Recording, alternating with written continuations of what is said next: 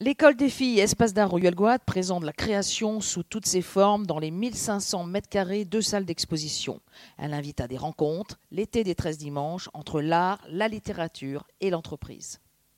Fabienne, vous avez aussi des chemins aussi, je crois, pour les femmes qui sont euh, broussailleux, qui sont difficiles. Est-ce qu'il y a un chemin particulier pour les femmes pour l'avenir?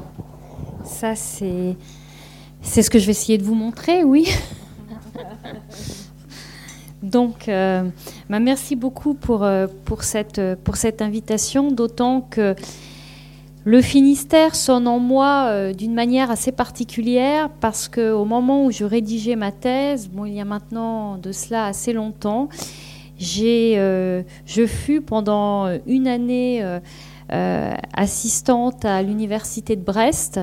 Et c'est la seule fois de ma vie où j'ai eu un, bureau qui donnait sur la mer et des étudiants euh, en plus qui étaient euh, absolument, euh, absolument passionnants. Donc il y a un peu de, un peu de nostalgie de, de l'année d'écriture de, de, ma thèse en, en, revenant en tout cas sur ces, sur ces terres. Je vais donc essayer de, de poser la, la question de, de la place des femmes aujourd'hui, ou plutôt, pour reprendre une expression d'Hélène, de donner un peu de vérité sur les relations sexuées, c'est-à-dire les relations euh, entre les hommes et les femmes. Et euh, à cette occasion, je vais essayer d'évoquer aussi cette, question euh, difficile du féminisme et conformément, disons, à l'esprit qui anime cet après-midi, me demander si le féminisme est une promesse d'avenir. Tout d'abord, en guise de, préambule, je dois dire euh, euh, tout ce qu'il y a de, difficile euh, pour moi à parler de la question des femmes. Parce que forcément, je suis une femme. Et donc, là-dessus, j'aimerais juste reprendre la, première ligne du livre que j'ai donc écrit sur ces questions il y a maintenant quelques mois, j'ai beaucoup hésité à écrire ce livre, car parler des femmes, c'est parler de moi et de toutes les autres. Et, donc, euh, j'aimerais vraiment poser ce préalable de, la difficulté à, à, parler des femmes, quand en plus on est philosophe, et qu'on n'est pas euh, finalement censé euh, parler, pourrait-on dire, de ces petites affaires personnelles, même si la question des femmes est bien autre chose qu'une petite affaire personnelle. Dans un deuxième moment, je crois qu'il est important de se situer euh, après euh, l'affaire euh, Weinstein, qui est donc partie des États-Unis d'Amérique et qui a largement contribué à une reconsidération quasi planétaire sur les relations entre les femmes et les hommes, en ce début de XXIe siècle. Je dirais que cette affaire est un catalyseur, quelque chose qui déclenche une réaction par sa seule présence et qui permet d'ailleurs euh, de longues discussions euh, sur les questions euh, de harcèlement, de consentement et aussi sur la question, sur la question du viol. Et donc je me demanderai à ce titre, si on n'est pas en train de, vivre, et ce serait une promesse d'avenir, une troisième vague du féminisme. Parce que vous savez que dans l'histoire du féminisme, on distingue euh, généralement deux vagues. La première vague est celle des droits politiques, hein, le, combat euh, des suffragettes euh, dans un certain nombre de, de pays, en particulier au départ largement anglo-américain, et donc l'obtention du droit de vote des femmes, tardive en France, 1900, 1944, euh, c'est bien ce premier féminisme qui est celui de, l'acquisition du droit de vote. Et puis il y a un deuxième féminisme euh, dont on pourrait dire peut-être qu'il s'enracine dans le livre de Simone de Beauvoir, en tout cas pour la, culture de langue française.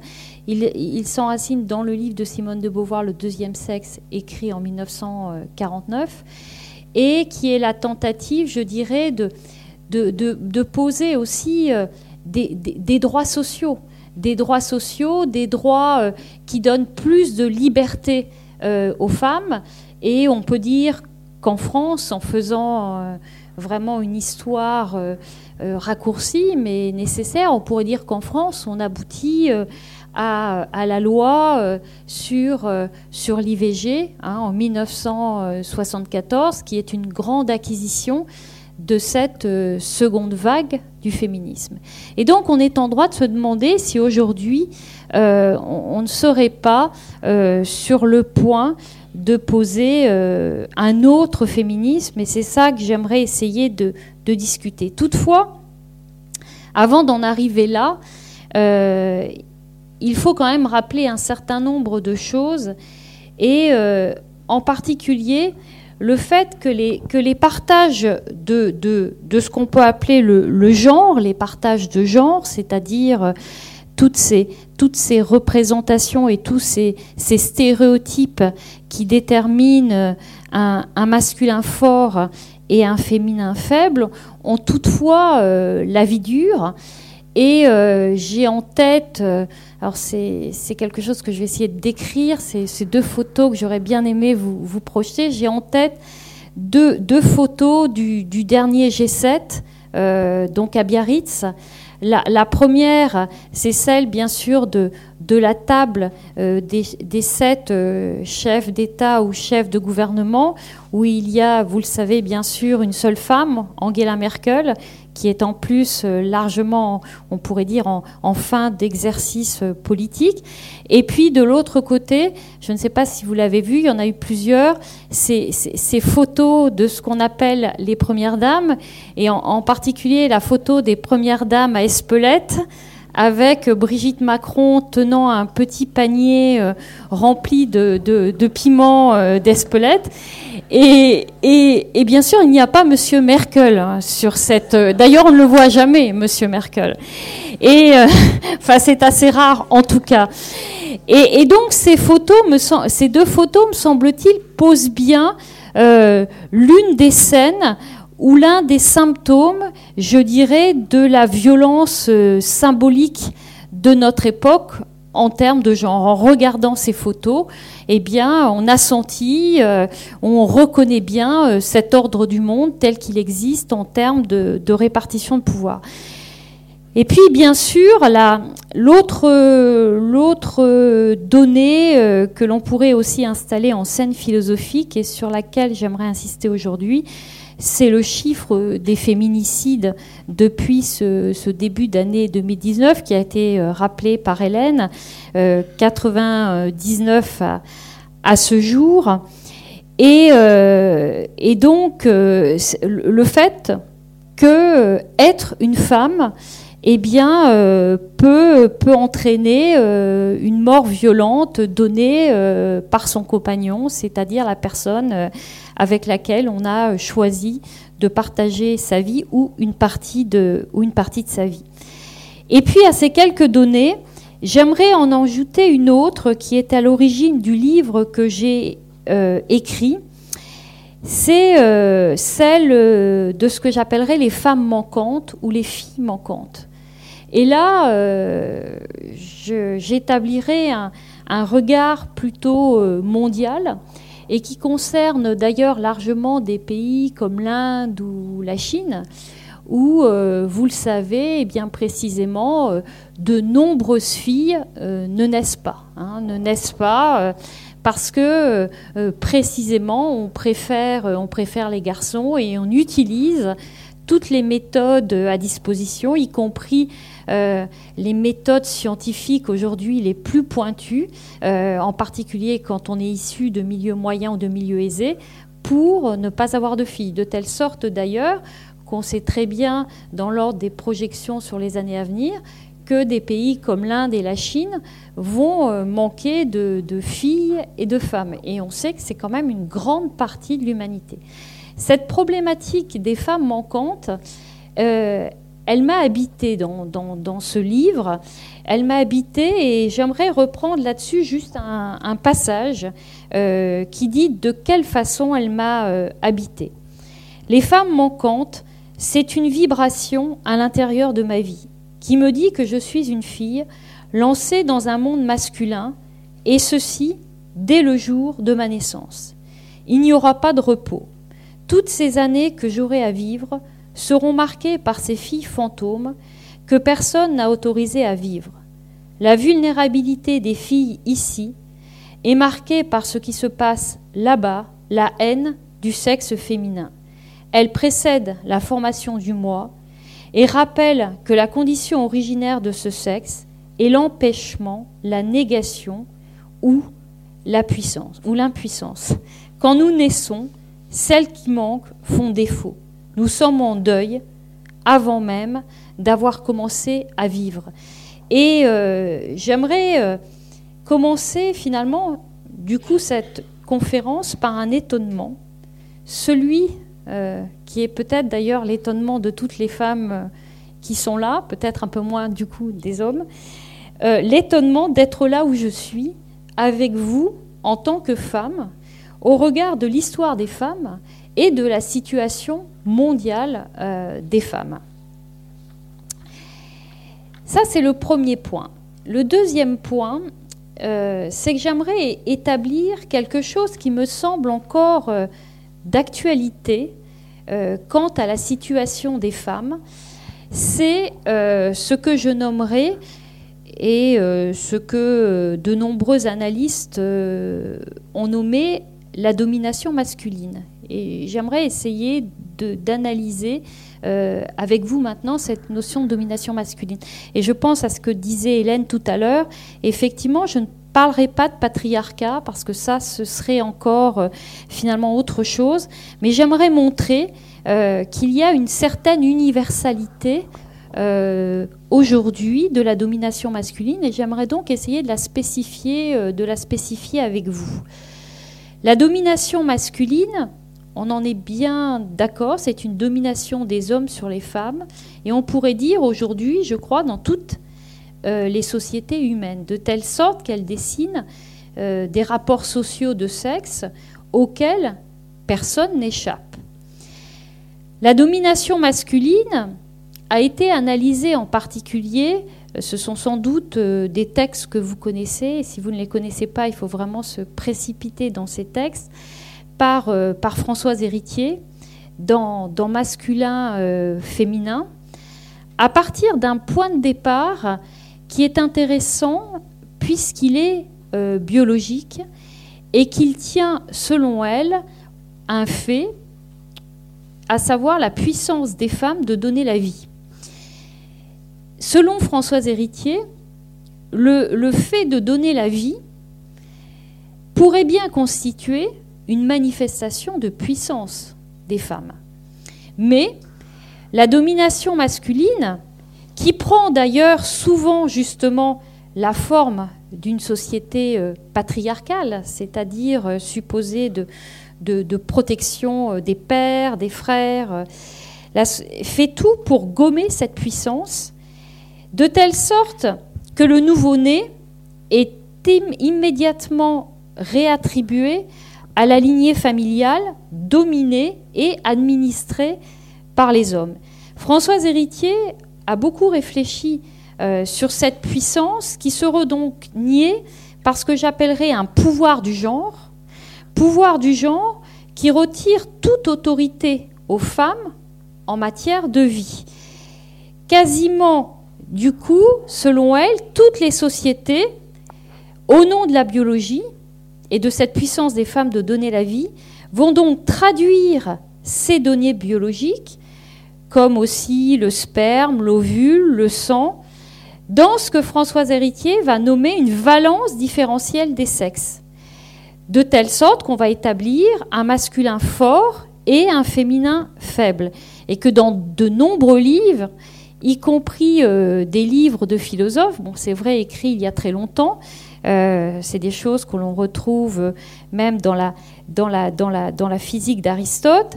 Eh bien, ce qui est euh, du côté du, du mâle va être présenté comme actif, le sperme est actif, l'ovule, au contraire, est passive. Le sang des règles est impur ou sale, contrairement à celui sacré euh, du héros de guerre, pour donner quelques exemples. On a bien l'institution d'une différence. L'idée de Françoise Héritier, c'est que cette institution de la différence tient à la fécondité des femmes que les hommes veulent euh, s'approprier, de telle sorte que les femmes sont toujours contrôlées, administrées, en premier lieu, à travers euh, leur corps. De telle sorte qu'on aurait envie de se demander euh, que serait donc une femme non administrée? Que serait donc une femme non contrôlée? Donc la domination masculine est bien une violence. Elle est bien une violence, elle impose un cadre prédéterminé avec un, pôle fort et un pôle, on pourrait dire, faible. Et euh, par ailleurs, ce qu'on voit bien aujourd'hui, et ce qui intéresse, ce qui interpelle aujourd'hui énormément la société, c'est le fait que l'une de ces manifestations les plus directes et peut-être aussi malheureusement les plus spectaculaires, eh bien, tient euh, dans les violences domestiques jusqu'au féminicide. Une violence domestique, qu'est-ce que c'est? Une violence domestique, on peut dire que c'est d'abord une force qui s'applique sur des sujets dont le caractère de sujet, c'est-à-dire la singularité, est nié. Une violence qui s'applique aux femmes, la violence qu'un conjoint implique à sa compagne, elle réside bien dans une force qui lui permet de nier son caractère de sujet, ou de nier, on pourrait dire aussi, sa, singularité euh, d'individu. Donc la violence, elle se produit euh, au titre, et on revient sur cette question de subjectivité, de, de perte de la subjectivité. Et bien sûr, euh, ce que les Grecs appelaient l'oikos, qu'on appelle la maison, euh, ce qu'on appelle le, privé ou le domestique, peut bien être un terrain euh, d'application.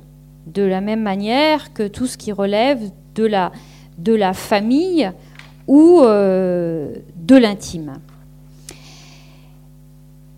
En même temps, est-ce que l'on peut essayer de, spécifier davantage ces, ces, violences dans la mesure où elles semblent reposer euh, sur des relations entre un bourreau et une victime, est-ce que reconnaître les violences domestiques, qui peuvent donc euh, conduire jusqu'au drame euh, de la mort des victimes, est-ce que reconnaître les violences domestiques implique un certain état de la société à travers laquelle la domination masculine pourrait être enfin pointé du doigt, accusé, reconnu dans ses actes crus de, pouvoir? Et donc j'aimerais euh, spécifier euh, davantage cette notion de, domination, de domination masculine.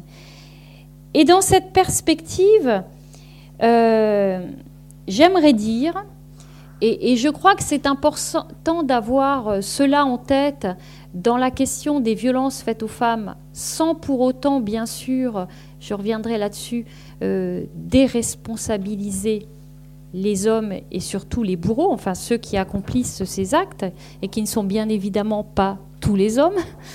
Mais ce que j'aimerais montrer, c'est que la domination masculine, c'est un peu ce que dit déjà euh, Françoise Héritier, eh bien, euh, relève d'un cadre ou euh, d'un système.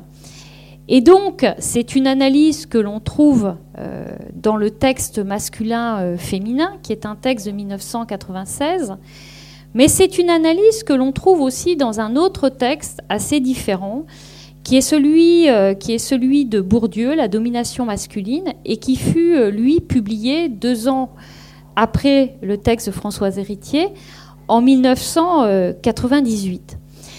Ces deux livres creusent le lien entre domination masculine et violence.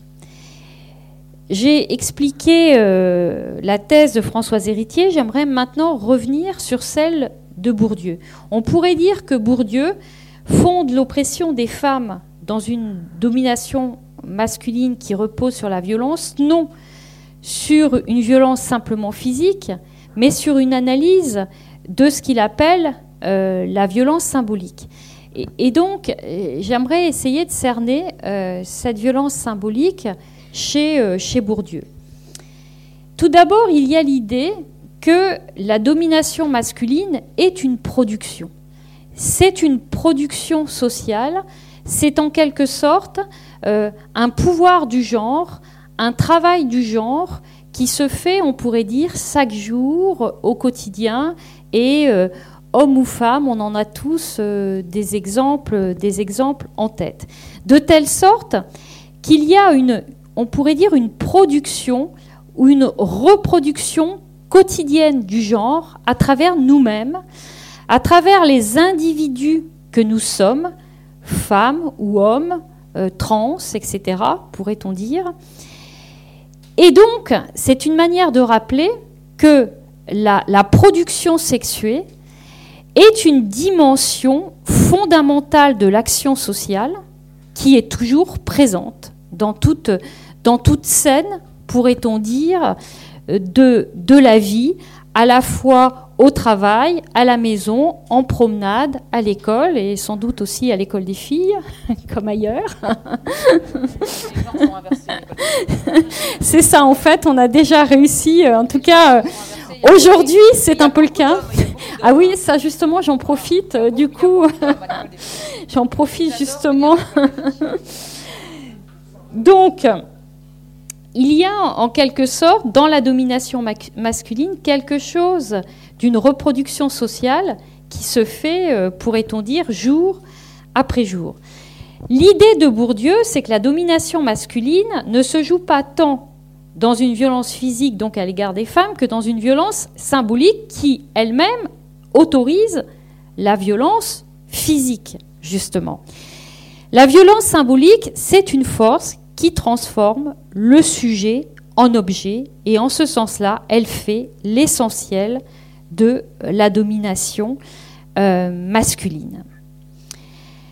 La violence symbolique est donc puissante, elle est omniprésente, elle est une sorte de violence à la fois euh, continue et qui donc transforme les autres en objets. J'insiste sur cette notion euh, d'objet et sur le fait que la domination masculine fait de la femme un objet. Et donc, si l'on essaie de rassembler, euh, même si c'est un peu iconoclaste, ces deux textes de Françoise Héritier et de Pierre euh, Bourdieu, eh bien, on a en fait deux axes, à mon avis, essentiels d'explication de la domination masculine. D'un côté, le fait que les femmes donnent la vie et qu'elles aient cette puissance de donner la vie. Donc là, c'est la femme comme mère. Et on sait très bien euh, d'ailleurs qu'une fois faite l'analyse de la domination masculine, il faudrait bien évidemment raffiner, parce qu'il y a des micro-pouvoirs des femmes euh, dans le domaine de la sphère, bien sûr, maternelle, dans le domaine de la gestion euh, du foyer, etc. Donc il faudrait bien sûr ensuite raffiner sur cette figure de la femme comme mère. Et puis, euh, dans l'analyse de Bourdieu, si on reprend cette analyse de, de, la domination masculine à partir de Bourdieu, eh bien, on a toute la conception de la femme objet. Et la domination masculine de Bourdieu, c'est une analyse de la femme objet. Et on sait bien euh, que cette femme objet euh, du désir, ça devient aussi justement ce corps qui est l'objet de, justement de pulsion, que ça devient ce corps qui devient lui-même un corps et que l'on peut donc justement frapper, que l'on peut nier, etc.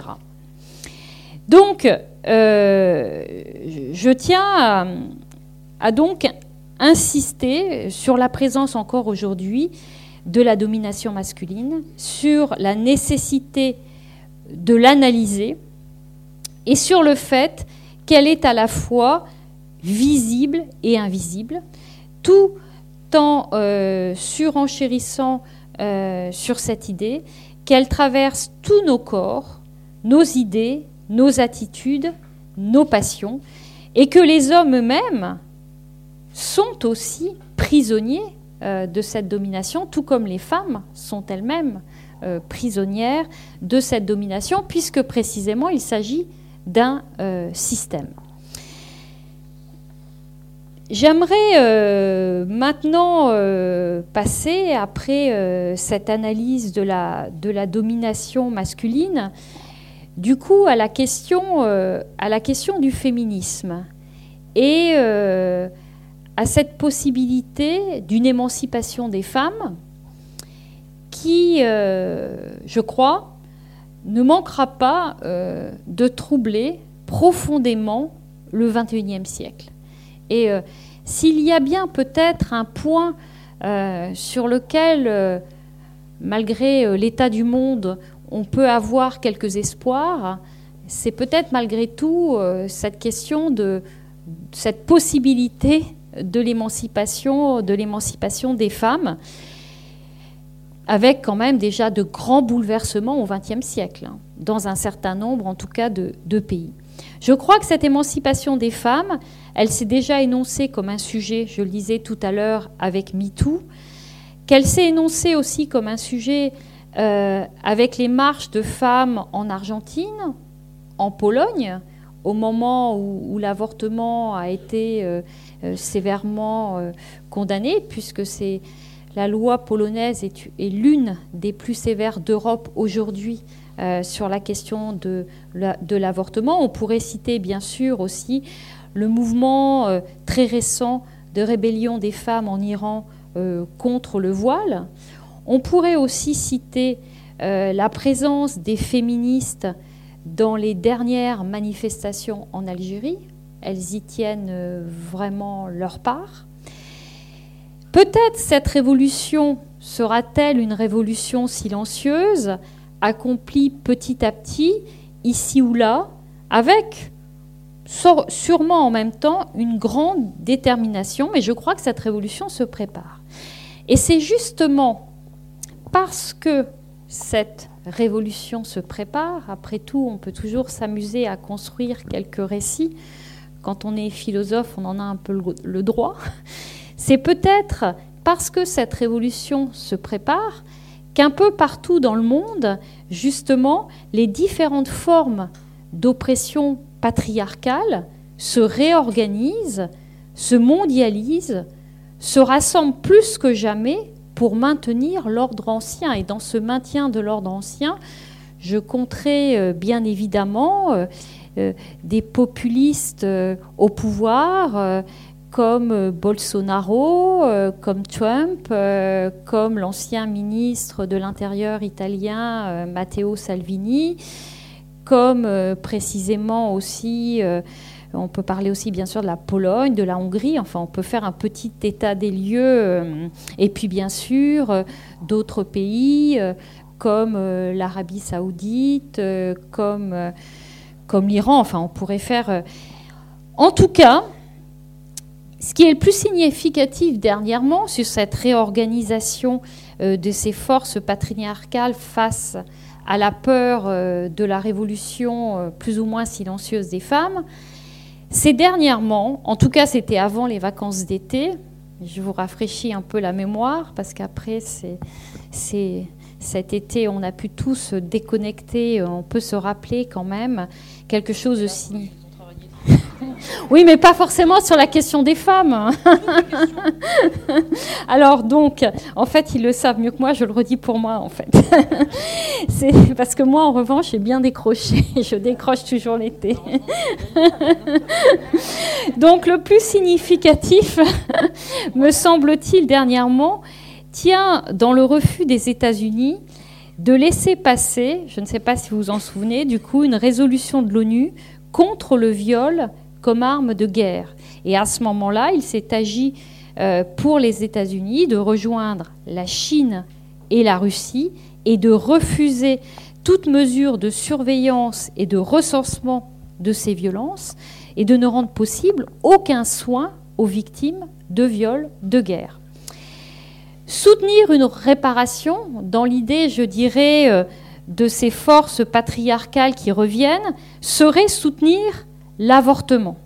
Les corps reproductifs des femmes, et on retrouve quelque chose de Françoise Héritier, doivent rester sous le contrôle des hommes, même lorsqu'il s'agit de crimes de guerre. La liberté des sujets féminins, on pourrait le commenter de cette manière-là, n'est pas à l'ordre du jour, même pour un pays considéré comme une démocratie. On nous dit parfois que la défense du droit à l'avortement est une manie du féminisme occidental. Pourtant, quand on sait les viols qui ont été perpétrés dernièrement dans la République démocratique du Congo ou sur les femmes yézidis, cette résolution refusée n'est-elle pas l'affaire de tous les féminismes du monde entier? Ne devrions-nous pas tous et toutes être mobilisés euh, là-dessus Les États-Unis, pays très religieux, il ne faut jamais l'oublier, sont au cœur de mesures anti-avortement et on sait qu'il y a un certain nombre d'États qui ont fait passer dernièrement des restrictions du droit à l'avortement et qui ont rejoint à ce titre des pays autoritaires et euh, profondément euh, patriarcaux. Face à cette offensive mondiale, les féministes de tous les pays, me semble-t-il, ont la nécessité de s'unir. Il me reste une dizaine de minutes environ. Certes, il y a actuellement de nombreuses discussions euh, dans les sphères féministes. Je vais juste revenir sur quelques-unes. En particulier, du côté d'auteurs comme euh, Françoise Vergès, qui a écrit Un féminisme décolonial, du côté aussi de Nancy Fraser, qui est une féministe euh, américaine, il existe des féminismes qu'on pourrait appeler néolibéraux, et qui sont des féministes qui seraient souvent portées par des femmes blanches et qui finalement n'aideraient pas la cause des femmes puisqu'ils promeuvent la réussite et l'enrichissement de quelques-unes aux dépens de tous les autres. Et là-dessus, vous avez sans doute entendu parler euh, du livre de, de Sheryl Sandberg, qui est l'une des directrices de Facebook, jeune milliardaire, qui a publié il y a quelques années un livre, euh, immédiatement bien sûr traduit en français, En avant toutes, les femmes, le travail et le pouvoir. Et c'est vrai que quand on lit ce livre, qui est l'odyssée euh, d'une milliardaire qui marche à la volonté et qui voit bien sûr tout s'accomplir dans la réussite sur son chemin, on se demande quand même comment ce livre peut bien changer la situation des 70% de pauvres dans le monde qui sont des femmes. Je vous rappelle que quand on fait actuellement un bilan de la pauvreté dans le monde, 70% euh, des pauvres sont des femmes. Il me semble qu'on ne passe pas du jour au lendemain de femmes migrantes sans papier à femmes très riches qui circulent sans problème d'un continent à l'autre. On peut d'ailleurs se demander si ce féminisme néolibéral euh, à travers lequel euh, certaines femmes se glorifient euh, de leur réussite. On peut d'ailleurs se demander s'il s'agit vraiment de féminisme. Et j'avoue que c'est une chose que je me suis vraiment demandé. Le slogan Enrichissez-vous le plus possible, me semble-t-il, ne fut jamais dans l'histoire un slogan féministe, pour le coup. Et on peut rappeler à ce titre Virginia Woolf, dans ce superbe petit texte Une chambre à soi, qui demandait certes l'indépendance financière pour les femmes qui écrivent, mais j'ajouterais, il ne s'agissait pas d'idéologie libérale ou capitaliste, mais il s'agissait bien d'autonomie, selon cette idée qu'un peu d'argent aide à devenir un sujet libre et permet précisément d'écrire. Or, dans le néolibéralisme, il ne s'agit plus de liberté, dans la mesure où, quand le culte de la liberté d'entreprendre devient systématique, il n'autorise plus les femmes à choisir leur vie ou leur imaginaire, de la même manière qu'il n'autorise d'ailleurs plus les hommes à choisir leur vie ou leur imaginaire. La seule norme de vie devient la réussite dans la société de marché. Or, L'histoire des féminismes dessine des luttes contre l'oppression qui imaginent d'autres modèles de société ou qui sont menées en faveur de toutes les femmes. Et donc j'aimerais terminer sur une définition du féminisme à partir euh, d'ailleurs de certains textes de la philosophe américaine Judith Butler, dont j'ai contribué d'ailleurs à, la diffusion d'un certain nombre de textes en, français, à partir de ce qu'elle appelle un projet féministe comme coalition des différences. Et donc, euh, j'aimerais euh, conclure sur cette promesse d'avenir que serait un féminisme comme coalition des différentes. Que, faut-il dire ou que peut-on dire par, euh, par cette expression? Il me semble, j'aimerais repartir en fait d'un terme fort décrié, mais pourtant intéressant. C'est celui de sororité, qui est compris comme solidarité entre femmes et qui était très en vogue dans les années 70. L'historienne Arlette Farge a bien montré combien la solidarité féminine s'est donc développée dans les années 70 et comment elle a buté ensuite sur les clivages de classe et sur l'individualisme de la, société? La grande question, me semble-t-il, et c'est ce qui pourrait faire une coalition des différences, la grande question à laquelle les femmes sont confrontées aujourd'hui est la question sociale, cette réalité incontournable des différences de pouvoir et de richesse dans le monde. Car j'insiste là-dessus. Et là, je me, poserai euh, sur, sur, le mode en tout cas d'un écart par rapport à certains féministes. Car, me semble-t-il, les différences ne sont pas seulement entre les couleurs de peau, mais elles sont bien plus encore entre les différences de niveau de vie, d'autorisation à circuler ou à prendre la parole ou encore à agir. Et j'ajouterai qu'entre la cadre dirigeante, qu'elle habite en Europe ou en Afrique aujourd'hui, à l'heure de la mondialisation, et l'exilé sans papier ou la femme qui vit à la rue, il n'y a souvent pas de solidarité entre la danoise qui a ses études financées par le gouvernement, et la bulgare ou la roumaine aux confins d'une Europe au salaire très bas, il n'existe pas non plus de destin commun. Et il y a donc là-dessus, me semble-t-il, des politiques de solidarité à créer dans les féminismes à venir. Au moment forcément où la vie militante est affaiblie aujourd'hui par un individualisme sauvage et une exploitation des richesses dans le monde plus forte que jamais. Les discours féministes ne doivent pas se raidir ou se scinder en chapelle. Renouer avec l'universel dans les féminismes d'aujourd'hui, c'est développer une solidarité des femmes à l'égard des femmes, des hommes à l'égard des femmes, des riches à l'égard des pauvres.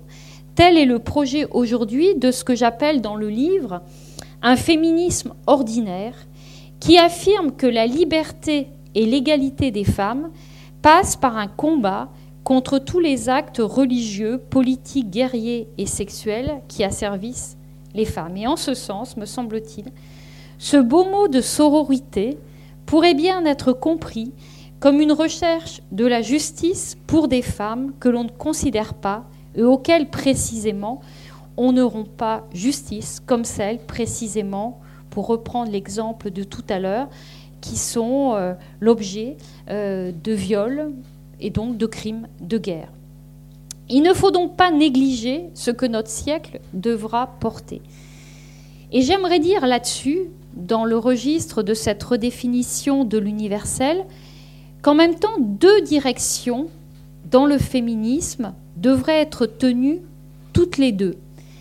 D'un côté, il faut laisser toute sa place à des féminismes radicaux qui nous font désirer d'autres mondes que celui-ci, qui nous font penser que l'on ne parlera plus d'hommes et de femmes, mais d'individus, plus de profits capitalistes, mais de bonheur socialiste ou de société de la décroissance.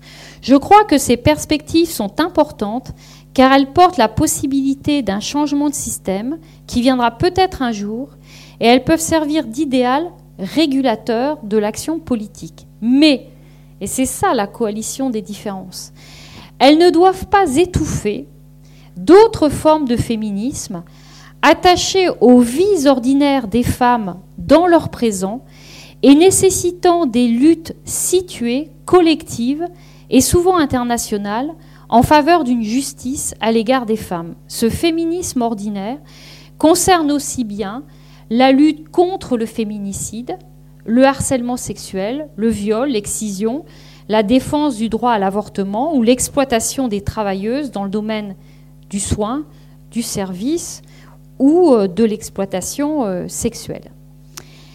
Ce féminisme revendique également l'égalité entre les femmes et les hommes dans le monde du travail comme dans la vie conjugale ou familiale. C'est aussi cela un féminisme ordinaire.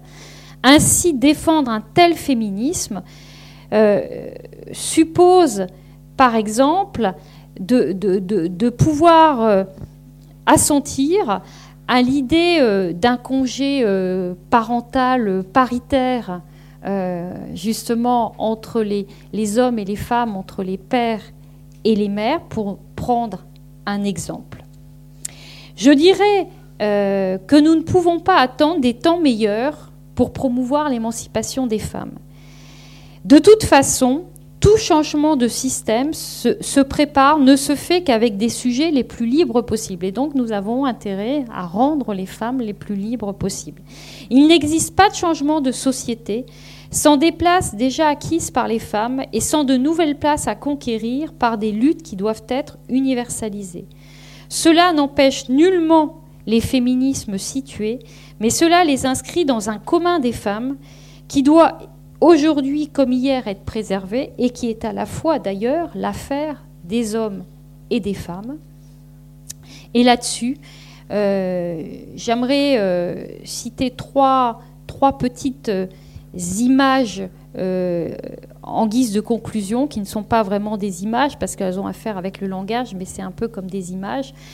La première, c'est une phrase de Simone de Beauvoir euh, qui est à la fin du deuxième sexe, cette phrase fabuleuse, l'avenir demeure largement ouvert. Et je crois que c'est une belle phrase euh, pour l'après-midi euh, justement d'aujourd'hui.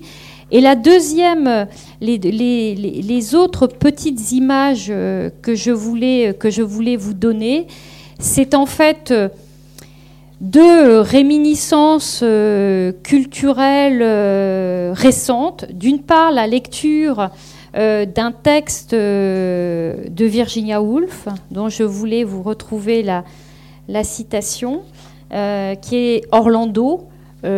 Orlando, c'est précisément l'histoire d'un gentleman, d'un gentleman anglais qui devient une lady, un homme qui devient une femme. Et, euh, ce texte est absolument euh, fabuleux de ce point de vue-là. Euh, et comme je ne retrouve pas la citation, je l'avais mise sur une de mes feuilles, je voulais vous la redonner du coup dans le, dans le texte, dans texte lui-même.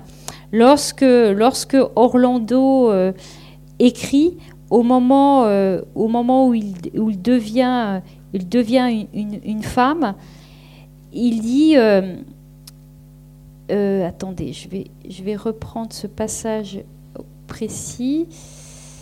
il lui semblait que c'était désormais, je vais devoir, car les femmes ne sont pas. Voilà, les femmes ne sont pas de manière innée, si j'en juge d'après ma courte expérience du beau sexe, dociles, chastes, parfumées et euh, mise à, ravir. Elles n'attiennent à ces grâces qui sont pour, pour l'unique clé ouvrant les joies de l'existence qu'en s'astreignant à la plus fastidieuse discipline. Toujours cette question de la discipline des femmes, de la de l'obligation de normalité des femmes, de l'administration euh, des femmes. Et là-dessus, Orlando est absolument un chef-d'œuvre. Et puis dernière chose, j'aimerais revenir euh, sur une exposition que j'ai vue il y a quelques jours en rentrant de, vacances, euh, l'exposition euh, Berthe Morisot au musée d'Orsay. Berthe Morisot, l'une des plus grandes peintres impressionnistes, qui a parfois, à certains moments, été oubliée, qui a peint toute sa vie euh, contre les aléas de son sexe, pourrait-on dire, dans une époque qui était quand même celle d'une grande convention euh, dans la séparation euh, des hommes et des femmes. Et l'exposition Berthe Morisot, c'est particulièrement important parce que ça fait justement d'une femme peintre un modèle pour d'autres femmes. Et ce dont les femmes ont besoin aussi en termes de féminisme ordinaire, c'est de modèles. Et à ce titre, il y a quelque chose de très amusant, et je termine là-dessus, c'est vraiment un petit détail. En lisant ce matin le journal du dimanche, euh, dans mon parcours en TGV, euh, je, lisais l'article sur la rencontre, euh, en fait, d'Angela, d'Angela Merkel avec... ah, c'est pas possible, voilà que j'oublie son nom, notre ancienne ministre des finances et, directrice du FMI, avec, euh, avec, Christine Lagarde, euh, justement lors d'une remise de docteur honoris causa Angela Merkel. Et Christine Lagarde disant à Angela Merkel, vous avez été pour moi un modèle et vous êtes, pour beaucoup de femmes politiques qui veulent gouverner, un modèle. Donc voilà, je terminerai aussi ce projet du féminisme ordinaire sur l'idée des, des modèles que les femmes doivent pouvoir avoir, tout comme les hommes ont des modèles. Je vous remercie.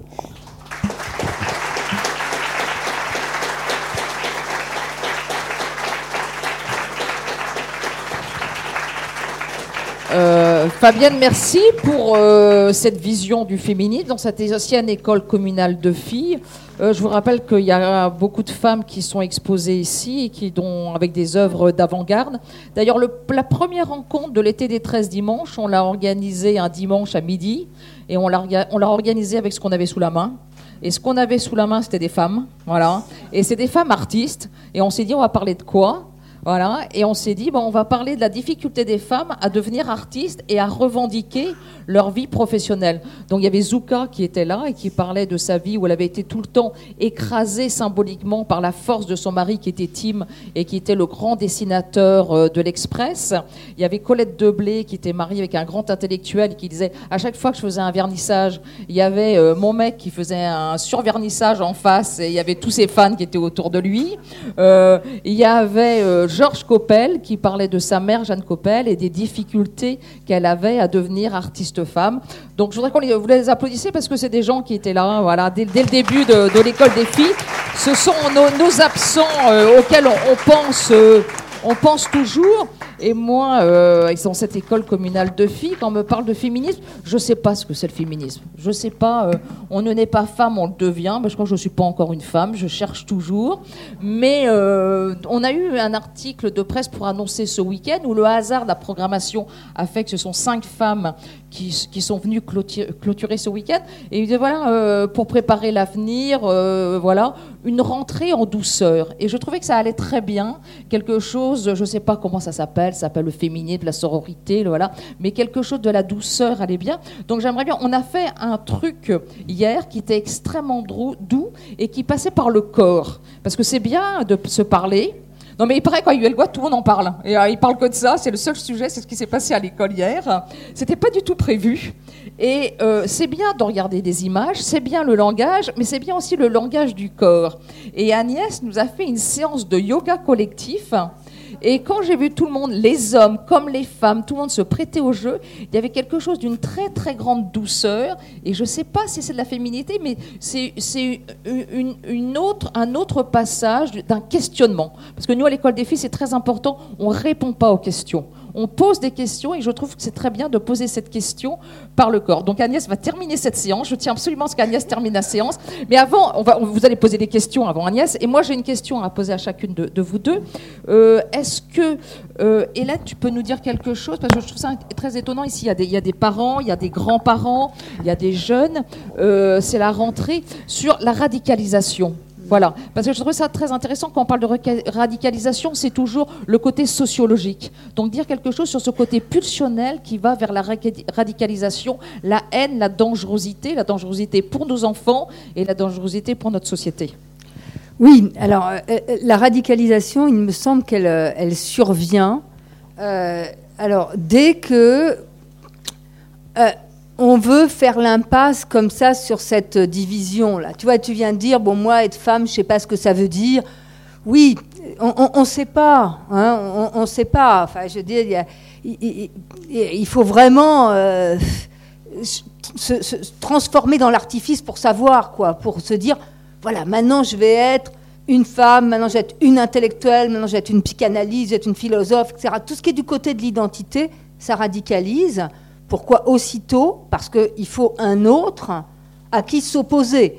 Et cet autre, il faut surtout pas qu'il bouge, il faut vraiment qu'il soit lui, euh, pour qu'on puisse se définir par rapport à lui. Et donc il faut le supprimer en même temps qu'on a absolument besoin de lui.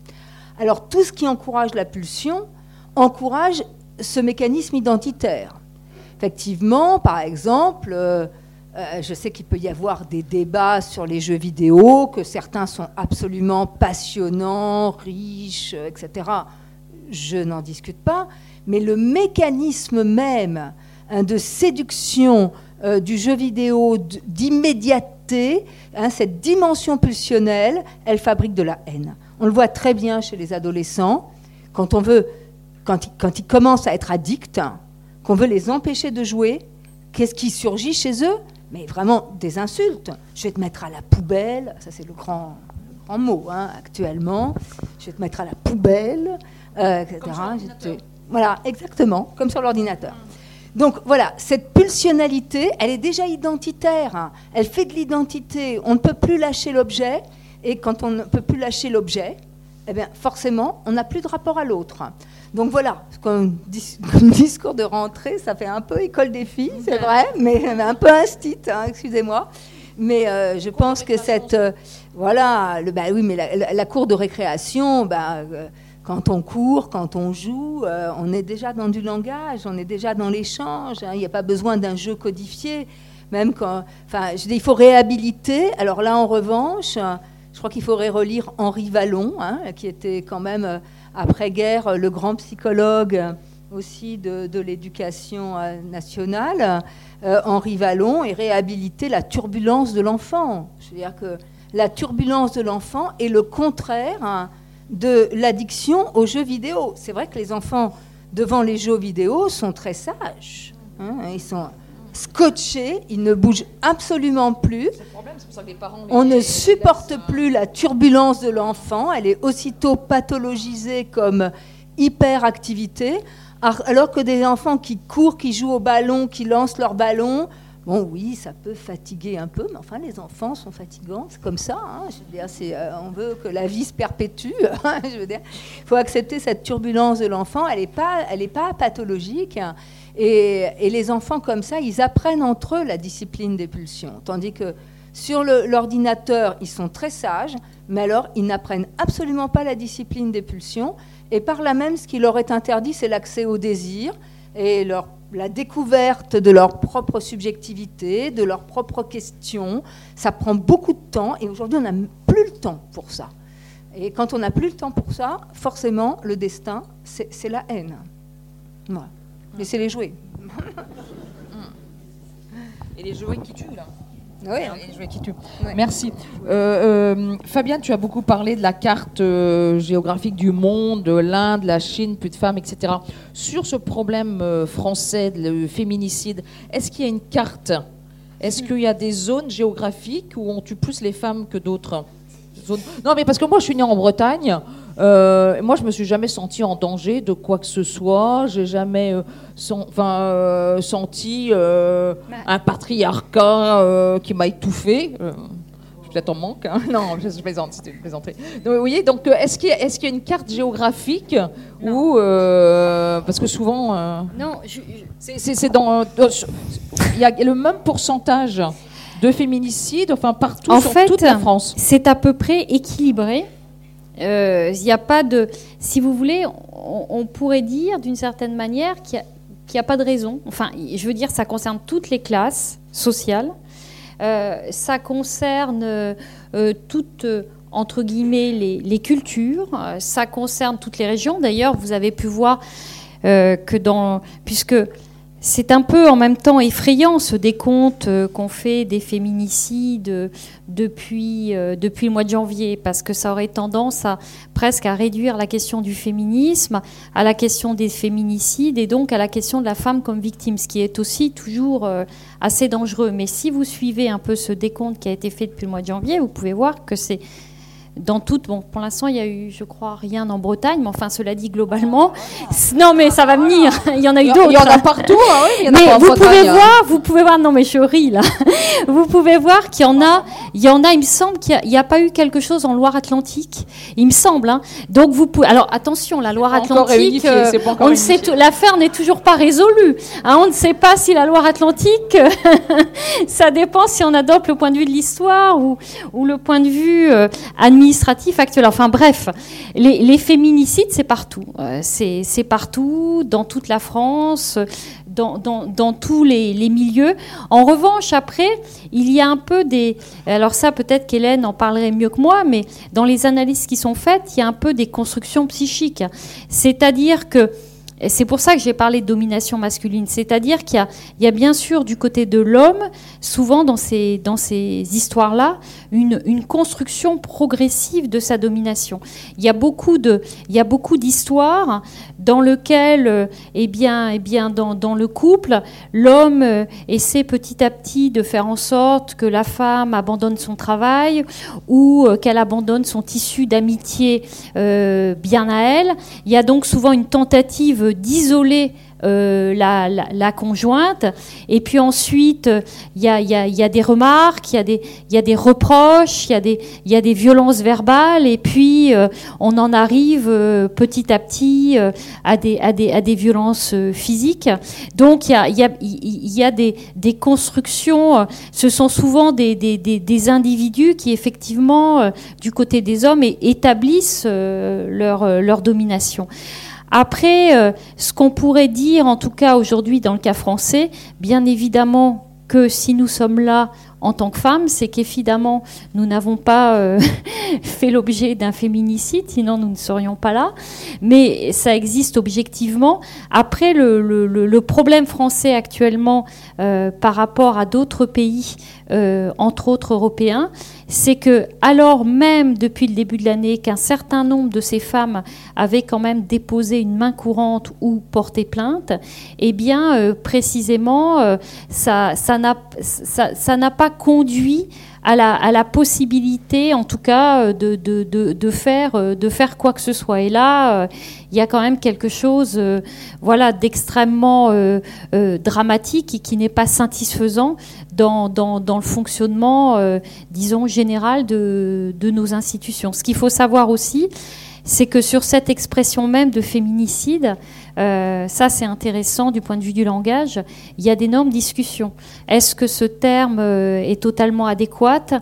Est-ce qu'on doit euh, totalement l'adopter? Est-ce qu'on ferait pas mieux de parler de, seulement de violence conjugale qui mène à la mort? Est-ce que le- voilà, est-ce que le terme de féminicide, les juges en tout cas, le milieu, juridique réfléchit beaucoup sur sur le fait de, faire de cette catégorie-là, d'en faire ou non justement une, une, catégorie euh, qu'on utiliserait euh, au, quotidien dans les, les règlements de justice concernant ces questions. Euh, donc c'est une, une notion qui prête aussi à discussion, même si actuellement elle est totalement reprise par les médias. hein. Les médias ne parlent plus que de féminicide, mais derrière, il y a des tas de discussions euh, sur cette notion, qui est une notion qui surgit euh, dans certains textes à la fin du 19e siècle et après euh, au début du 20e siècle, et, et puis qui après, pour, pour qualifier vraiment la, mort euh, des femmes sous les coups de, de leurs conjoints, c'est une notion qui s'est d'abord développée énormément en fait en Amérique centrale et, en Amérique du Sud, et qui, après euh, euh, a essaimé dans, d'autres pays, mais il y a toute une réflexion sur le terme lui-même qui effectivement, bon, on peut prêter à discussion.